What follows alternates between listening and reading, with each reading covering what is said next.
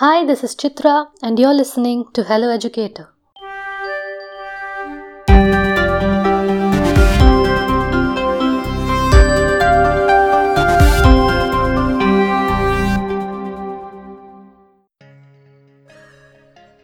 Do you ever look up into the sky and wish you could soar amidst the clouds, wings spread out, and a brilliant view of the world below? Today, nature enthusiast Kamakshi is here to share with us some interesting information about a bird of prey. Hello, this is Kamakshi Lakshman. Eagles. Let's look at eagles. Eagles are medium to large sized raptors found across the world. Did you know that there are 60 species of eagles around the world, of which we have around 15 species that can be found in the forests of Indian subcontinent. Once, a majestic dark brown bird was perched in the corridors of a dense canopy.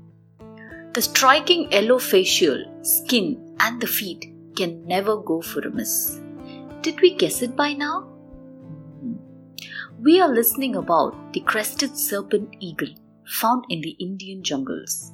These eagles reside in dense canopies and are most often residents of the forests.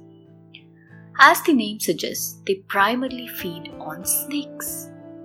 Sometimes they also prey on fishes, amphibians, and smaller mammals. They often fly high with wings spread over canopies and perch on trees. This species that's found in India has its cousin in Andaman Islands.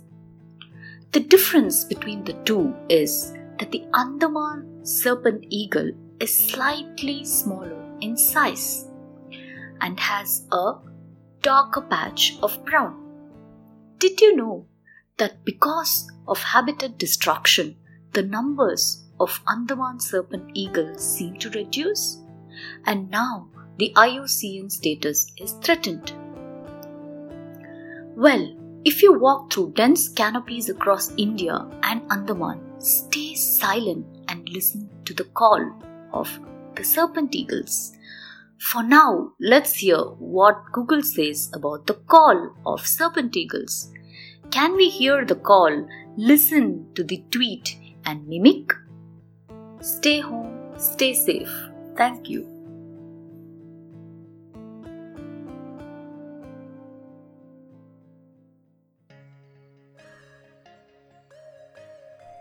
I hope you enjoyed this episode. To receive your daily dose of science stories, don't forget to subscribe to Mango Science Radio. We welcome stories from across the globe, so if you're a science enthusiast and would like to contribute to Mango Science Radio, please WhatsApp us at 99522 43541. Your feedback is valuable and keeps us motivated, so feel free to share your views in the form of an audio message on WhatsApp. Thank you so much for listening to Hello Educator. Remember to tune in for the next episode.